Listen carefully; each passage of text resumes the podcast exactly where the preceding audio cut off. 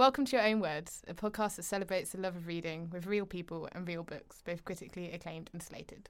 Listeners are encouraged to read along and join the journey through the libraries of friends newly discovered. This podcast may contain spoilers, feminist rants, curse words, and mispronunciations of names, cities, and more.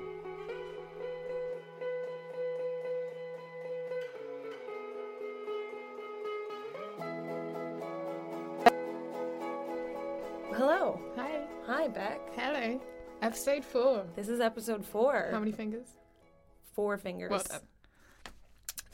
Episode four. I can't believe we've made it this far.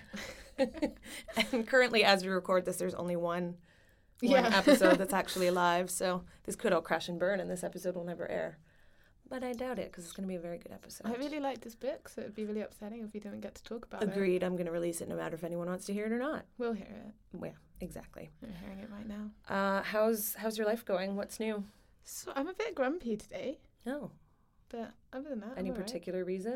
I think because I haven't read for a couple of days, so I've had to sit in my own thoughts and feelings rather than playing hide and seek in someone else's. Number one mistake. Um, I know, and also I listened to a lot of Kate Bush, and now I feel like my ability to be literally interesting about anything is just completely flawed. oh, Because she kind of nailed that, really. Okay. Have you read her book yet? Or is, is it just her lyrics? I It's just her lyrics, are published. Yeah. I keep picking it up because it's a beautiful hardback in the shop and then putting it down again because I'm like, oh, it's not an autobiography or anything like that. Is that a mistake, do you think? I should probably buy it. I, I mean, I don't, I haven't read it. I'm, I I, like I know our image of you guest really wants to jump in here and, and intervene because she knows I buy too many books. but I told her to be quiet for the intro. So I want to talk about it. Uh, she's giving me the I'm not looking at her. Um, what are you, so are you reading anything now or what's the last thing you read? Uh, the last thing I read was what we're doing today. Oh, is that what we're doing today? Um, yeah. I, for the first time, am not, I'm currently reading something that we are not reading for the podcast, which Oh, I yeah. haven't done since we started the podcast. So I'm very excited because you tend to like read. I will dip. you in- read I have been than me. half reading Amanda Palmer on oh, and off. yeah, of course. As a bit, it, it's it's making me feel like useless Oh, because it's about because making music. because it's about yeah, and also asking for help and and like trusting yourself and like just going for it. And I do none of those things all of the time, so I feel like oh Amanda Palmer, I can't. I can't. ask for help. That's why you're here. That's true. Yeah. I'm good at answering. Yeah. Maybe that should be You my you thing. show up. I will do the answering what I for need help. from someone. So I asked, Yeah. hey Beck, I need someone to start a podcast with. You want to read some books with me? Yes. Here she is. Yeah. Okay. Well, I will be the flip side of Amanda Cool. Palmer's I don't know what book to offer you I- to read for that side am, of the coin. I am the answer. Someone else say what they need, and I'll just respond with yes or no. Yeah. I'm reading a musical biography, autobiography at the moment as well, which I have no idea about, and I'm really afraid. Uh, but it's Patti Smith's Just Kids. One? Didn't it just win the best memoir ever written award or something. I think Mad if like that's that. an award, it probably has. Yeah. It's one of those books, as we talk about all the time. I haven't read any books um, that everyone else in the world has read, but I was very pleased to see But you I haven't read this book, but I have it, but I, I can't read it because Because it's a a hardback. It's a plinth book, And we will Um, trade so it- copies yeah. very swiftly. and then I will read it. I'm like 10 pages in. I've got nothing more to say about it. I just wanted to name drop that I'm reading a Patti Smith book. Caitlin, you're welcome. I'm finally reading it. That aside, um, do you have anything else off the top you want to get off your chest, or should we dive into this? I don't think so. No, this book. uh, I have nothing heavy-hearted on me at the moment, Well, I'm glad. That's which is probably a bonus. Fantastic news. like everything is is not totally awful, Great. which um is almost kind of like being okay. I'm really happy for you. Thank you. Those antidepressants are really working. I'm not I mean, taking any. Oh, just oh. books. I mean, mine are working a treat. So, yeah. Do you want to tell the listener? Hopefully, I mean, my mom's One- listening now. One person. She's really pleased. She's Hi, very listener. proud. Hi, mom. no, I know there's like at least three, maybe four. Both of my cats have listened to it. oh, great. Yeah.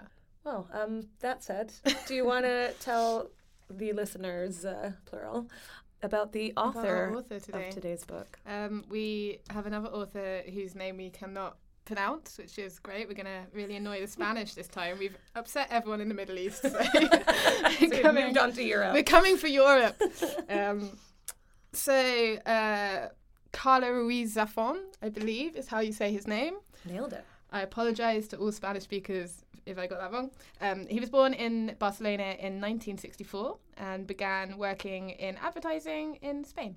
In the 1990s, he moved to Los Angeles, where he worked briefly in screenwriting. He is Catalan by birth and also fluent in English, and he writes and publishes his novels in Spanish. I read something which said that the Spanish language lends itself to the poetic nature of his style of writing, which is why he writes it in Spanish, and then they are translated to the English, which will then let it down.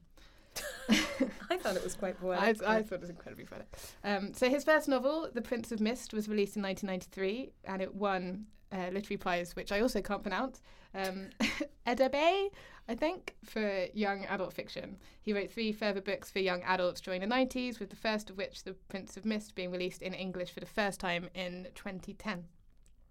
The Shadow of the Wind was Zafon's first adult fiction novel, published in 2001.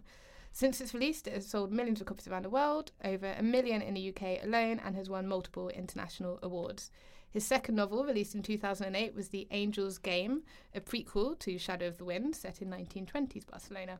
The third in the series, The Prisoner of Heaven, was released in 2011 and returns to Daniel's story, who's our main character in Shadow of the Wind. Spoiler, um, that's the book we're doing. Which is the book we're doing. Um, and The Labyrinth of Spirits is the fourth and final book in the Cemetery of Forgotten Books series, which was released in 2016 and the English translation in 2018. I did not realize when I started this that it was a whole catalog Series, of books. Yeah, um, I did vaguely know that it was, and I fully read it with the intention of never. I don't like series. I don't. Yeah, I I'm not a big issues. fan. Yeah, it's not because I don't think they're good. It's because I have severe commitment issues, and so I was like, no chance in hell. Like this has been recommended to me. I didn't even hear of it before. I have no idea never going to read the rest. And now I'm like, yeah. No, I, I now I know Daniel. I have to know. He, I didn't realize that you just surprised me. I didn't know there was a prequel. Yeah, he also really likes um, tall figures in low lights. So there's a lot of like Prince in the Mist, Shadow of the Wind, mm. Prisoner of Heaven, Angels Get. They're all sort of large figures in low lighting. Very which gothic. I don't know if that's a you know, theme running through. Um, he's been published in 45 countries and translated into 40 different languages, which makes him the most widely published contemporary Spanish writer. Well, well, well. So, as you mentioned, the, the book that we are covering today is called The Shadow of the Wind. Um, and I'll tell you a bit about the book now before we introduce our guest. Thank you. Thanks. You're welcome. The Shadow of the Wind is a stunning literary thriller in which discovery of a forgotten book leads to a hunt for an elusive author who may or may not still be alive. Hidden in the heart of the old city of Barcelona is the Cemetery of Lost Books, a labyrinthine library of obscure and forgotten titles that have long gone out of print. To this library, a man brings his 10 year old son Daniel one cold morning in 1945. Daniel is allowed to choose one book from the shelves and pulls out The Shadow of the Wind by Julian Carax. But as he grows up, several people seem inordinately interested in his find. Then, one night, as he's wandering the old streets once more, Daniel is approached by a figure who reminds him of a character from the book, a character who turns out to be the devil. This man is tracking down every last copy of Carax's work in order to burn them. What begins as a case of literary curiosity turns into a race to find out the truth behind the life and death of Julian Carax and to save those he left behind. Ellipses. Dot, dot, dot. Dun, dun, dun. dun, dun. And I will just, because I think it's such a great quote that you found, but I stole because this is my portion today. Uh, I found an awesome. Uh, I found? Beck found an awesome quote uh, from the beloved Stephen King, mm. who says about this book If you thought the true Gothic novel died with the 19th century, this will change your mind. Shadow is the real deal, a novel full of cheesy splendor and creaking trapdoors, a novel where even the subplots have subplots. There's a haunted house, ah, but by what? Called the Angel of the Mist. And the only horror greater than the thing rotting in its bricked up crypt is, but of course, senor, the Horror of Doomed Love. I mean, Stephen King says it best. We probably don't even need to go on with the podcast. That was great, guys. Uh, guest, you can go go on home. Thank you for being here. Um, Beck, do you want to introduce our fantastically wonderful and patient guest yeah. today? Uh, so we have India with us today, and sent us a lovely little bio. It was very sweet. Gave me a moment. Um, India is a country girl from North Yorkshire who moved to London in 2017 with the dream of being a book editor. Her love of literature was born reading J.K. Rowling's Harry Potter series and grew amongst the works of Ken Follett, David Benioff, and Steven Galloway. India has always been drawn to epic tales of misfortune, bravery, and hope, which led her to study a combined degree in English literature and ancient history at Newcastle University. Although she has ended up pursuing a more tech focused career in cybersecurity, India's love of literature and art still plays a role in her everyday life. When she isn't working, she is an aspiring photographer and writer whose lifelong dream is to write and illustrate a book that makes its way onto the New York Times bestseller list. Nice. India, welcome. Hey guys, thanks for having me. Thank you for your book. Yes, thank you for actually no. What the hell, India? Oh, that too. Yeah, I was going to thank you first and then be mean, but you just. well, straight. you didn't give Sonia a break last last She podcast. bought us the saddest book in the world. This one, I just sent both of you. So I finished this book last night, and I sent both of you several pictures of me crying.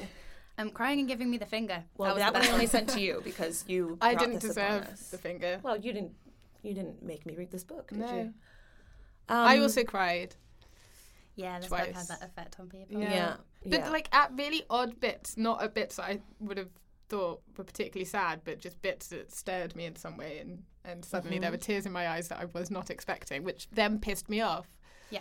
It's those bits where you start crying and then you're looking at the book and you're like, what the hell? Why? Yeah. Why? Why am I having emotions now?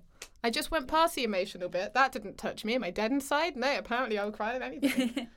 Yeah, no, I'm. I mean, thank you a for lot. being here. Yeah. Thank you for your book. Um, thanks for making me cry again. Uh, I will. I will just say now, if anyone, I mean, we were discussing this before we started recording that we're not sure if there's a such thing as a really good happy book. There isn't. India says no. yeah, I really we, don't think there we is. can't think of any. Yeah.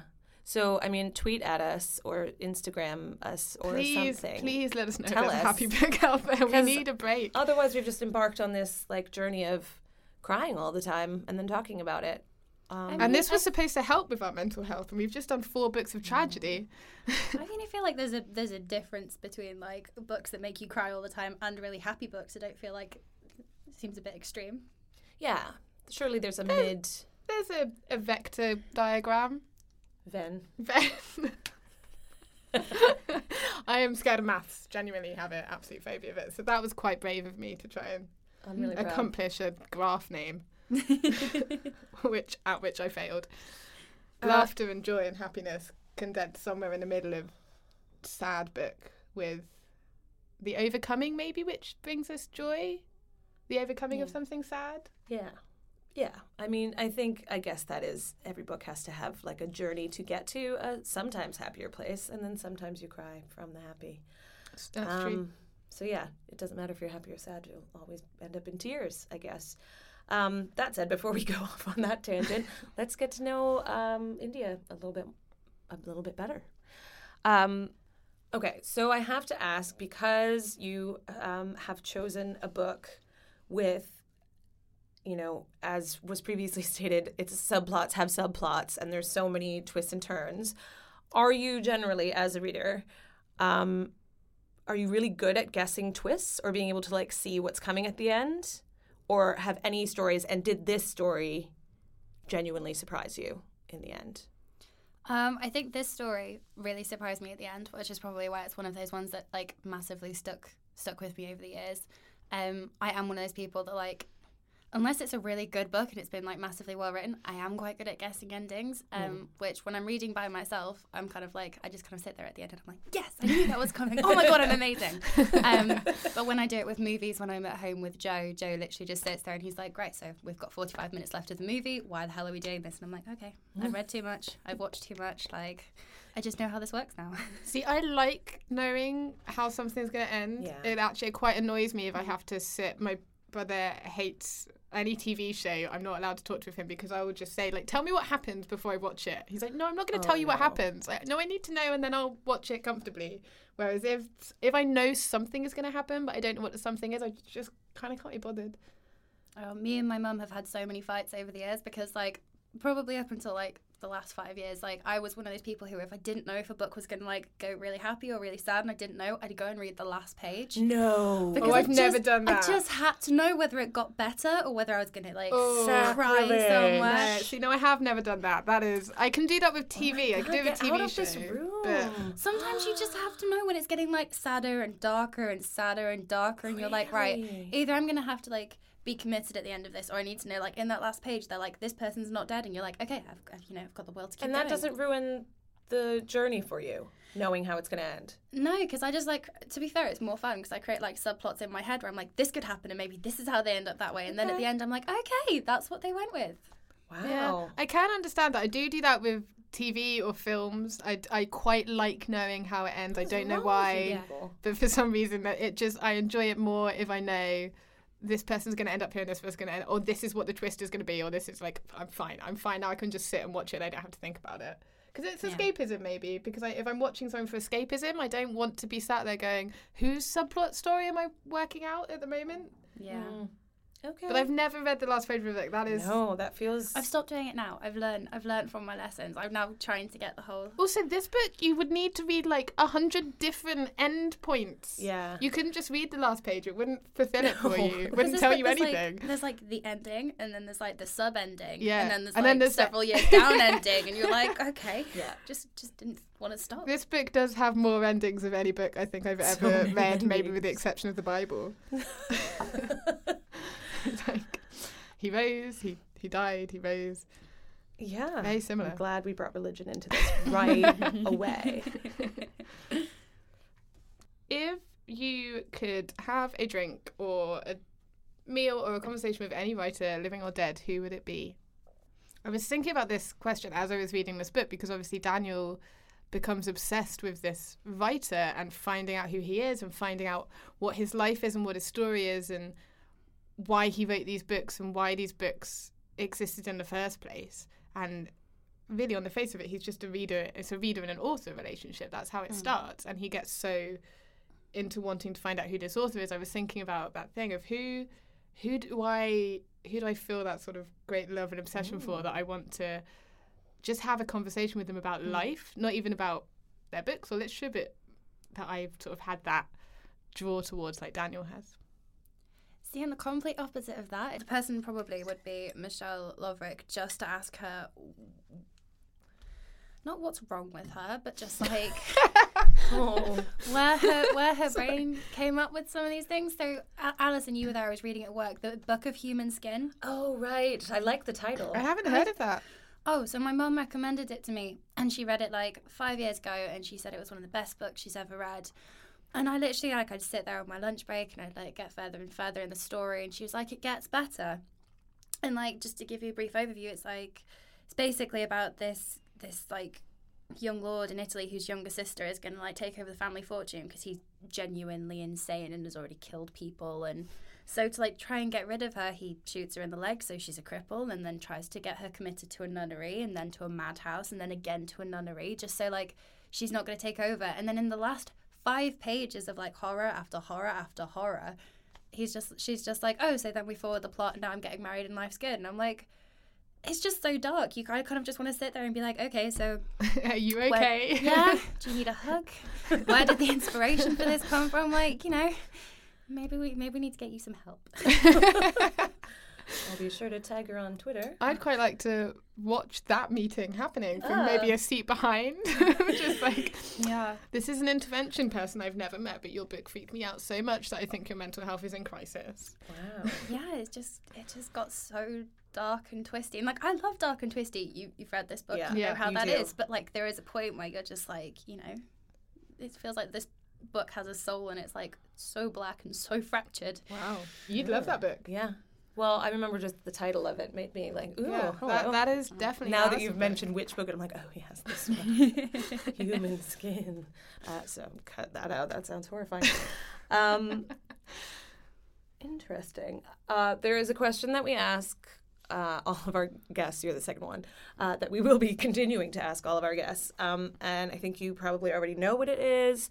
But Beck and I have a running uh, argument. Um, Whether it's paid off for today because we can trade books. Yes. Um, obviously, we've already talked about this today, but um, Beck refuses to read hardbacks, and I love hardbacks. They're my favorite thing ever. Um, you, we call them plinths because you suggest that you You need, need a, a plinth to read them. to rest your hardback upon. I'm not going to look you in the eye because it freaked out Sonia last time, but um, are you paperback or plinth? I'm paperback all the way. Damn it! I hate hardback books. Thank Why? you. Explain yourself. I think probably the number one thing is I don't just like sit in a normal seated position and read books. Like I lounge across sofas, I go to parks, and like when you're lying on your back and you're using the sun to protect you, It's gonna fall on your face to and break your nose. Exactly. Thank you. and like you can't hold it with one hand, like whilst you've got a drink in the other, or like you, You are my just, hero. Like, it's it's just so difficult. It's not worth Yeah. it. I've just invented something. Okay. Pop sockets for plinths. Oh, the things on the Oh. phone. The oh, things that you maybe, put on the phone to not drop your phone on your face. Maybe if you get one pop You'd need one on each side, though, wouldn't you? side. Because otherwise, it's going to be unbalanced. Listen, it was just a quick, just a quick thought. Yeah, we could play around with that. Do Yeah. some prototypes. Yeah, I'm gonna edit this out so nobody else steals my idea.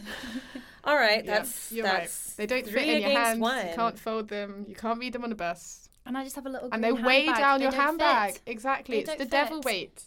Oh, I'm so glad that I am being teamed up here with some I mean, Yeah. smart intellectual people. whatever, man. Uh, the next person that we have on will definitely be on my team. Mm-hmm. Are you gonna just? Yep, I'm going to someone ask in the them in a pre-interview.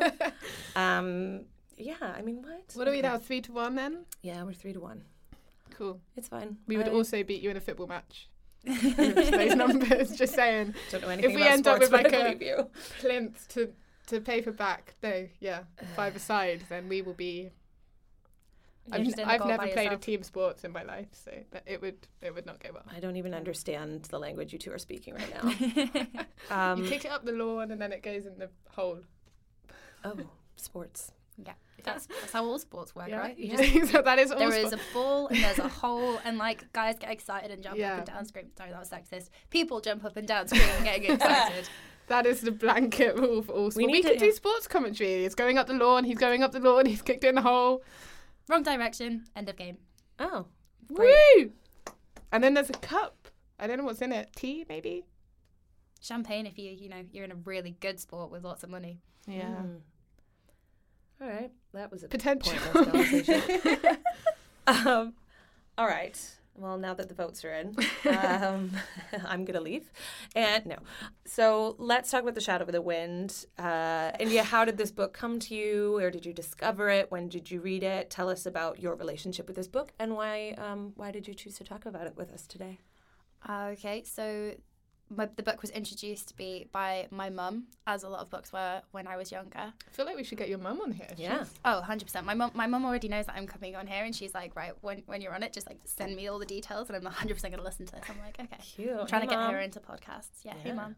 Um, yeah, I started reading like very fast, very little. Like I read the first Harry Potter book when I was like four, and I think by the time I was, yeah, the, in the first copy that we have in my house, it says like India Copley Lower Tran H, which because I went to a g- all girls private school is their equivalent of year one. So. Huh.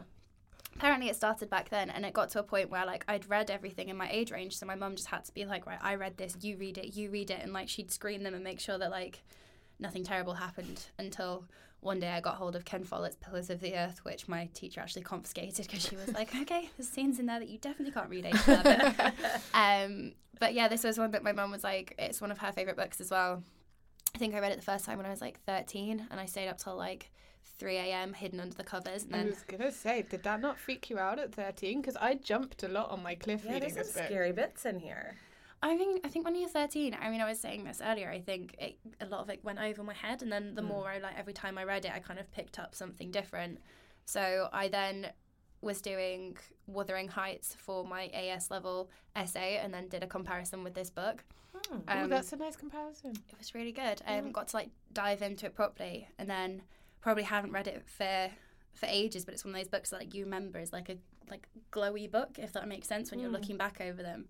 Um, so when Alison was asking like, is there a book that you know you absolutely loved? This was the first one that came to mind, and then realizing that we were recording this, I was like, oh, I need to get my copy and read it. And I think I read it in like a day and a half, and I just couldn't put it down all over again. And it like literally felt like sliding back into like, you know, being 16 and being like, oh my god, I just love this book. This is so amazing. That's awesome. How many times do you know how many times you've read it total? Um, I don't know from start to finish, probably like four. But when I was like doing it, obviously for my AS level, it was one of those books that like I read so many different passages and was trying to find all these exciting things that I just probably know like all of it off by heart. Very cool. Um, so, I mean, let's talk about the book. Do you? I mean, it's your obviously you know it inside and out. Do you Mhm. want to kind of start us off, paint like set the scene for us, if you will, paint us a picture of kind of where we begin, who our characters are. Um, yeah, set set Yeah. the scene.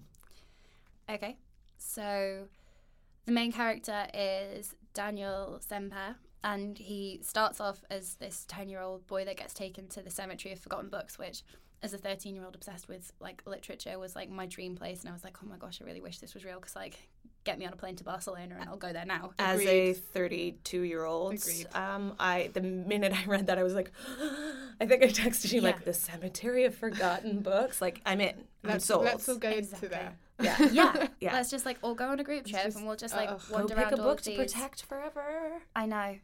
Um, but yeah, so he starts as a 10 year old and then you slowly see him at various points getting older, which isn't made ridiculously clear. So, like, at some points he's 10 and then he's suddenly 14 and then, like, he's 18 and you're like, okay, like, missed a lot of points. There Some were no birthday cakes involved in this book. There's not a lot of happy birthday. I think there was, like, one where he gets, like, the pen. Oh, the the pen fizz, but yeah, that's true. There is Spoiler one. alert. But, like, over a decade, we see, like, one birthday and you're like, don't really know how old this kid is, but hey.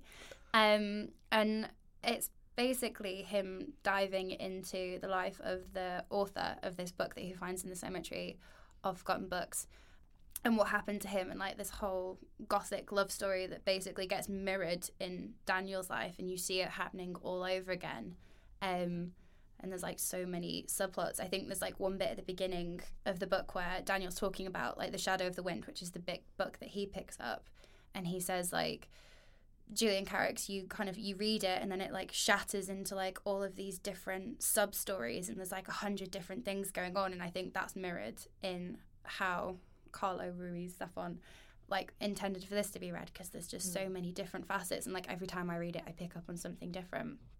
And it's I think a lot of it is about how you know he's basically living the next generation of Julian's story but with a different outcome and how you know from learning what he has and from the support system he has and the people that are involved it's just like a different different ending like a, a whole new chance to do it over again and get it right this time yeah Well, Cool. We Should we home. go? That was amazing. the end. I think you, you summed it up really, really well there. Yeah, that is the book. That's, the one I read that's anyway. It. That's all she wrote. Yeah. It does. I mean, you saying that it does strike me as I can see why this would be one of those books that you would want to read over and over again, because I found, if I'm honest, like my I suppose my one criticism of this book was that for me, um, and I know Beck, you said you kind of felt the same. It felt like a very slow start. I think because there are so many different things going on and so many characters being introduced that seem really important, but then kind of drift away. I wasn't sure which stories I was meant to be Yeah. following. And you're kind of, I suppose, meant to be following them all because they do all tie in together at the end. But Yeah. it, it felt like it. It, It was felt- a, really slow beginning. It felt quite overwhelming when you because you die. There's it, it. There's no sort of like, oh, here's a bit of story, and then we'll move you on to somewhere else. It's just you get in all at once, and then there's ten different things happening, and you're sort of like on page thirty, thinking, but who is who? Who are these people? What? And it just keeps spiraling and spiraling, spiraling throughout the book, and they do come back together. But I can absolutely see how I quite want to read it again because now I kind of now you I- look for those yeah, things. And I feel like I've threaded to, together the bit that was clearest for me when I was reading it, which may have been what was different for you and different for you the first mm, time. But yeah. like that feels like the clearest journey I've gone on. And yet I know that there are there are definitely characters that I've kind of casually dismissed or skimmed over as I was reading it, and they just popped up as like, oh, you're not important to me in this moment and I've been following these three and if I go back because I know I've done that I would absolutely get a different perspective on the story I Yeah. think Well, prime example. kind of one of the and I think you can do you do it both ways. You you hyper focus on someone that you think is going to be like super super important, and, And the way that that ends is completely insignificant. So, for example, like one of the first kind of characters that I thought was going to be really important to the story was Clara. Yeah, what happened Yeah. to her? it's literally within the first sort of 35 pages, she becomes really prominent and her Yeah. relationship with Daniel is really prominent. And then, like you say, it's sort of six years later and it's. She's it- just gone. Yeah. She just it's gets just out. It's mad. And yeah, I thought she was going to be. Well, he shares the book with her, and She- he, he falls in so love with her, and so you just think, oh, this is this like magical thing, and but he's he's too young for her, but maybe with time, so you kind of you know get into this. For me, you know, I love a romance, so I mm-hmm. I'm like I'm all in. There's this beautiful blind girl that he's met that he goes and reads to, and he reads for the shadow of the wind, and you're you're just like there, you're in it. Yeah. But then suddenly there's this character that I remember messaging you, India, and being like, oh, is this like a fantasy book? Because I know you love fantasy. Yeah. But like suddenly there's this creepy, you know, guy kind of following him, stalking him through the streets, and then he meets him one night and he's his like basically he has no eyelids and he has no lips and his like face is incredibly burned and I'm like is this like a monster like story? What's going on? And suddenly I'm like, wait a minute, where I thought we were reading a lovely romance. Yeah. Where are we going? Was Yeah. was there any story that you felt like I mean, do you even remember like the first time you read it, what stuck out to you versus other times? Um, I think I think like Beck said, there's like in the beginning, the first time you read it, you are just looking for like the main points to like make the narrative make sense, and then like you said, the first half is like very beautifully written, but there's not loads going on, and then it just gets faster and faster, and towards the end, you're just trying to keep up with all the different things that are going on, and like your brain is just like trying to make connections as fast as possible. Yeah. um, going back and reading it again, I think some of the characters that are, do seem insignificant the first time, you kind of see how they play like these tiny parts in the story. Like one of the people that Alison you were saying you wish had had a bigger part was Daniel's father, Yeah.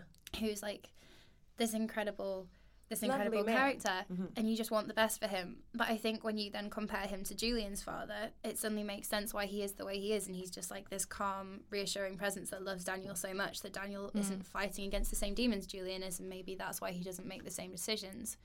And when you kind mm. of look back on it, you just kind of see that like all of these little people and I think it's probably very similar to real life. Like people come in and out of your life just like they come Yeah. in and out of the story and they have different impacts which don't necessarily make loads but like can like make a huge impact at the time but like have like a butterfly effect on how the story turns out And a lot of the characters do seem to counterbalance some of the other characters, and like there is like with Daniel's father, mm-hmm. there, that seems to happen quite a lot. In that people are brought in to almost be the balancing mm-hmm. character, like their role is to balance it out, or their role is to balance Daniel's story in a way that maybe Julian's isn't, mm-hmm. so that and and Shadow of the Wind isn't because it's it's you know gothic romance Yeah. fantasy thing. It's all it's all madness all over the place.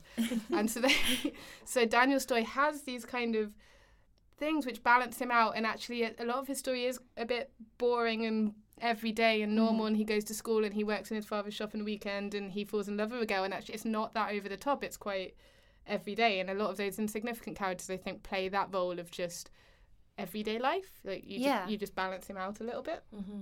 i think the only real significance in his life is that he basically becomes julian's doppelganger if you didn't have julian's story and penelope's story you wouldn't have daniel's it would just be like another you know sad this is kind of like how life was at the end of the war but then you get all of these like darker overtones that basically have carried over from the generation before The war, though, is an interesting point because you can kind of completely ignore the war. I mm-hmm. think the first time you read it, especially, you Yeah. it oh, just 100%. it I just did. it's in the background. It plays along, and it doesn't really feel like it's that important. And I made a very active decision. I think about hundred pages. I was going to read it like a crime novel.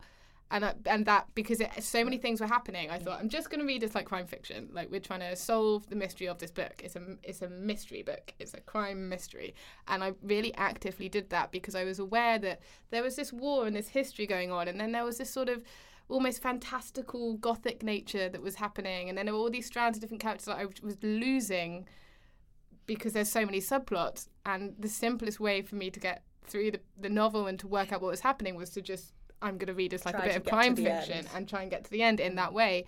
But actually, I think I'm aware, having got to the end, that I think the the war or the background nature of the war and the war sort of being this shadow over all these people's lives is vastly more important than I have allowed it to be in my first reading. And I'm I'm very aware that if I go back and read it again, then just little how they sort of drop things about society and, and politics and people's lives being very shaped around the effects of having come out of war and the effects of being left behind and the effects of sort of being in these dark, empty streets where everything is broken now because war has happened.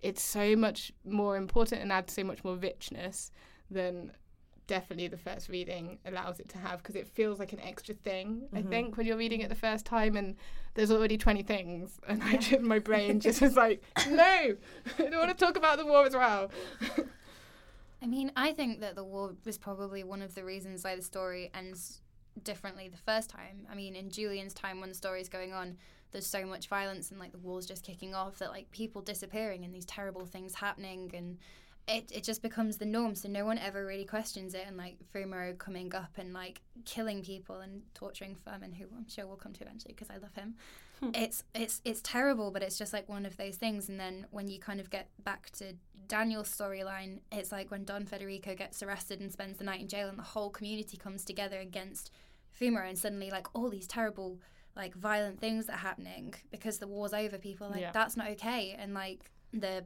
police officer that kind of has the weirdest storyline ever and suddenly plays this part at the end um he kind of comes out of nowhere but like he wouldn't have done that during the war it's Yeah. kind of the difference in you know people have hope now and what life doesn't have to be that dark and twisty so they kind of play more of an active part to stop it being that way Yeah. Well, I think the war also, um, you know, just kind of sitting here and listening to this, it, it gives so, um, just for those who haven't yet read this book, um, Fumero, that's the one he is our antagonist. He is the villain um, in both stories. Right. And I think, um, like you mentioned, the the war kind of gives him this ability to to really like hone his skills of evil and kind of you know sharpen those horrible skills and um, makes him capable of the absolute worst and get away with it. And it really, I think, kind of the seed of evil was planted when he was young, as we f- find out, and he just gets every opportunity to, you know, water it and let it grow into Yeah. something absolutely unimaginable, um, which carries on into the present day and into Daniel's story, unfortunately. Yeah, I think the war definitely is. It's it's such a part of people's characters, whether they end up being the goody or the baddie. It's such it plays such a role in how they relate and respond to other people, how they relate and respond to their own emotions, their own circumstances. It's it's just there in the background the whole time. But I think it's vastly more important than you you realize realise it is almost until you sort of get to the end and you think, oh, or like none of these people would have ended up like this if it wasn't for just the chaos and tragedy that was happening around them. And also, none of these people would have got away with ending up like this because you can hide in the secrets of war, whereas you can't. And there's like there's some lovely little bits where, um, like you were saying, like people coming out and, and saying this isn't right anymore, and, and not just with um, not just with Don Federico, but also just in some of how they speak about women, ch- women, the change of women, and Yeah. uh, being beaten and being sexually assaulted, and that sort of that's not okay now either. So, it, the war just has this this background of that chaos has allowed people to either live in fear or live as fear, Mm. and because that's ended now, we're kind of we're coming out of that and we're seeing the world in a different way. And Daniel's father, I think, maybe is a really good example of a good man coming through a lot of tragedies and just still being a good man because he is able to be. There's nothing to hide from or hide in anymore.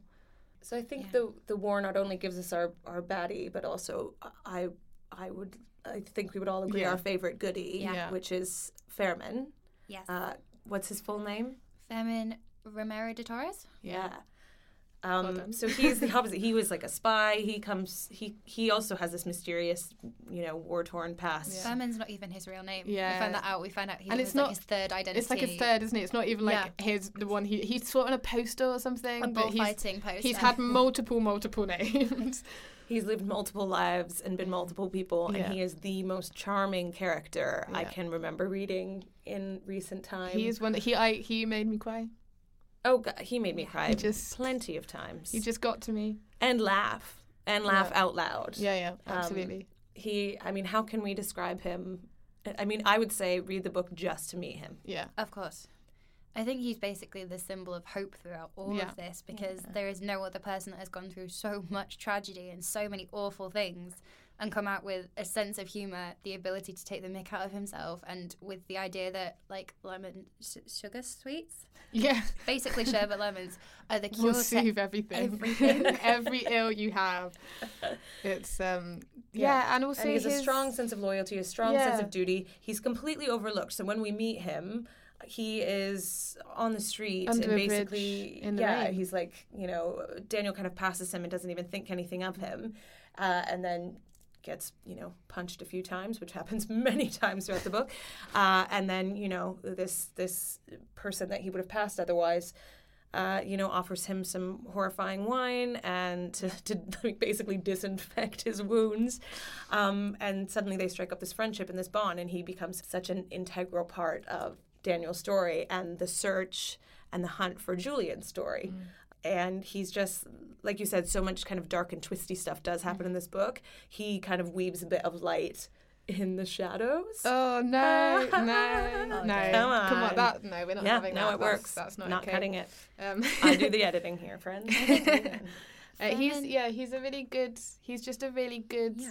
guy, and I think he also introduces the idea of friendship to the book, Mm. of like really loyal, trusting friendship, and all the bits in this book that made me cry the most were the bits which were really powerfully about friendship. And I love you so much as my friend that I am making this sacrifice for you. And every time it just, I was just like weeping. like, there was one point when I was sat on a beach in the middle of a beach. It was completely empty, and I'm sat there reading this book, and I am just crying. And I must have looked insane to anyone walking past. But th- that I, Fermín definitely introduces that idea, and they, there are just these poignant moments throughout the book where that idea of friendship and loyalty and love is so strong and so powerful that it kind of doesn't matter what any weird dark crap is happening around you mm. because your your buddy's got your back which is such a basic thing but in this book it feels like it's it's enormous. It just it, it gets me.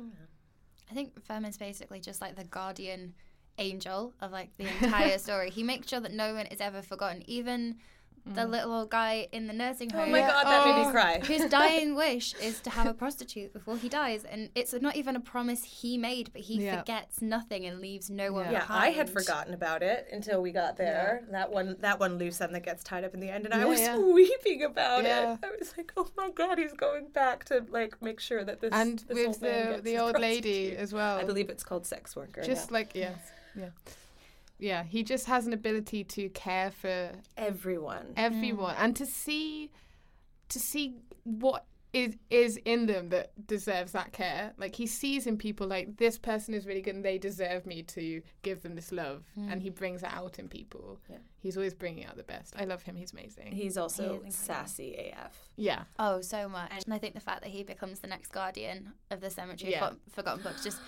sums up Fermín because he's the one that makes sure that no story ever gets forgotten. yeah yeah I'm gonna cry now. yeah also i can i just talk about julian's friend what's his face miguel Miguel. Ah. Miguel is the most decent human being I have ever met in my life. Yep. In any of the lives that Mhm. I exist in. I'm talking about books, not multiple personalities. Just Right. we're all clear Yeah. on that. Um, he, I just, I cried all the way through everything he said or did. He, I just can't, I He was can't even talk human. about it. Yeah. Literally. Miguel is someone that we we meet later on in the story. This is this is like a really hard book to talk about without giving things away Yeah. because you learn so much at the end. Yeah. And like we can't really talk about who Miguel is other Yeah. than like a He's a childhood very good friend person. of Julian Carax's that Yeah. we get introduced to Mhm. quite late in the story. Yeah. And He, He- behaves with such dignity oh, and sacrifices Yeah.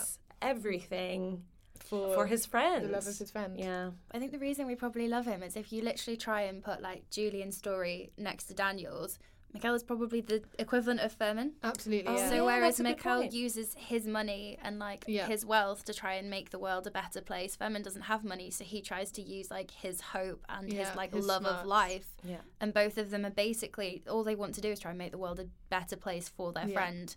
And I think like they get massively overlooked by so many people, but they're Yeah. just such and beautiful there's, characters. they have Yeah. similar moments that reflect Mm. very similar moments for them and Julian or Daniel as well, um, which oh, again just webs out. Um, but they do, yeah, they have that balancing thing the whole Mm. way through, and they're they're just they're very decent, wonderful. I, I don't think I've cried quite so much at a book when uh, Miguel was sort of just being Miguel. just being Miguel. Miguel. it. Yeah, all praise to him. All right, it is hard to kind of find a point to stop talking about this book because I feel like everything important happens in the last like 150 pages. Like you said, you just you get to a point where you just it's like something rolling downhill and it just Yeah. gains speed as it goes. And at the end, you you know, I'm like, do I set it down? Do I not? No, I can't because I need to know what's going on. Whereas the beginning is so slow. Um, but without we don't want to give away too much so i hope like that's enough of a teaser i highly recommend uh, if you haven't read this book go to our website click on our bookshelf buy this book um, it is so good india who would you recommend this book to and why should they read it if you could like succinctly tell them I would recommend this book to anyone that loves things that are dark and twisty. Hmm. Um, I think, I think this is a book about people that find hope and joy in the slightly darker and scarier times. So anybody that's looking for a story that's going to renew your faith in mankind, even when you go through the dark, the scary bits, the bits that make you cry, the bits that make you think, you know, human beings are the worst. Um, you still come out the other end thinking, okay, you know, there's hope for us yet. Um, there's still all this beauty and all this like scary wartime stuff. Um, and I think you should read it because, you know, like we've discussed, it's one of those books that once it kind of like claws onto you and you then can't put it down because you just get wrapped in and it's almost like the book is reeling you in because you get interested and then you get more interested and then it gets to a point where you're so invested in the life of these characters I was actually when I was reading it for the podcast, I was actually reading it as I was walking down the street, and this woman kind of let me walk past her and was like, "Oh my god, that must be a good book because like she's walking and reading," and I was just like, because it's one of those books you just can't stop. So that's why I'd recommend you read it. amazing Yeah. That's Uh, a good recommendation as well because I would have read it off of that, whereas I probably wouldn't. This this is a good example of one of my Jane Austen moment books because I don't think I would have read this just reading the back of the just book. reading the back or, or as you read it, the synopsis that you gave. I don't think I would have read it. I think I would have thought it sounds a bit sort of all over the place, and I've never been a massive fan of Gothic literature, maybe Mm. unless sort of like your Wuthering Heights stuff, the classics. Yeah. But modern Gothic literature is not a genre that I'm have got a lot of on my bookshelf. Um, so I don't think I would have read it. But then, like I've said before, you know, after reading Jane Austen, I don't ever not read a book because they surprise me. But you're, I think you've summed up, having now read it, you've summed up exactly all the reasons why I should have read it. Um, and if someone had said that to me, then I would have immediately grabbed it because you're right, it is about um, hope and finding um, the possibility of life in dark times, which is probably what it should say on the back, but doesn't. so maybe you read by that. Um, Mhm. And, Yeah, we'll and I will readers. pick it up in a bookshop of my own accord next time. um, India, have you chosen a quote from the book to leave us on? I have. Um, I'm very interested to see what you've chosen. actually only six pages in because it's actually kind of a foreshadowing moment but ho- honestly i think this like sums up my relationship with the book just as much as it does daniel's once in my father's bookshop i heard a regular customer say that few things leave a deeper mark on a reader than the first book that finds its way into his heart those first images the echo of words we think we have left behind accompany us throughout our lives and sculpt a place in our memory to which sooner or later no matter how many books we read, how many worlds we discover, or how much we learn or forget, we will return. For me, those enchanted pages will always be the ones I found amongst the passageways of the cemetery of forgotten books. I'm very emotional. I got. it's like the second time I've cried on this podcast. And some of the sad bits keep appearing, and then the then Fermín and Miguel, and then my eyes. Yeah. India, thank you so much for being on the podcast. It's been such a pleasure having you. Thank you for this Yeah. book. I I'm so glad that I read it. Like I said, I wouldn't have read it, and I did, and I loved it, and it gave me hope. So thank you. Yeah, thanks, guys. It's nice to have someone to talk about this with. Yay. Yep. So if you have a book that has impacted your life and you want to come and talk to us about it here, then we would absolutely love to have you. It can be a book of any genre, any style. Um, it can definitely be a happy book. We would seriously love that. if love you can find one. Um, if you can find one, then let us know that journey as well. But sad books are fine too. And Mhm. you can apply to be a guest on the website at yowpod.com. Yes. Um, and also follow us on the social medias, please. Um, we are on Twitter at YowPod, on Instagram at YowPod, and also Facebook. We've got a page and a group. Uh, you can find us there, uh, Your Own Words. Uh, podcast is now on Stitcher and TuneIn and Apple Podcasts and Spotify. Uh, not a Google Play at the moment because apparently there is no Google Play in the UK, so I cannot submit it. Uh, so sorry, Canadian and American listeners. But thank you so much for listening. Let us know if you've got a book you'd like us to uh, talk about. And you don't have to be based in London. We'd be happy to do it via the interwebs also. And come and join Team Paperback because we're uh, Nope. going to get our Yeah, sports if team you going like real soon. please tweet at me because I need to know that I'm not alone. So at YowPod, tell Beck that she's wrong. Um, have a team party real soon. well, to be continued. See you. See you in two weeks. Bye. Bye. Your Own Words is hosted by Alison Dunnings and Becky Graham. It is recorded in London at the Pitch Room in Runway East, Soho. Theme music by Natasha Pasternak. Read along with us at yowpod.com.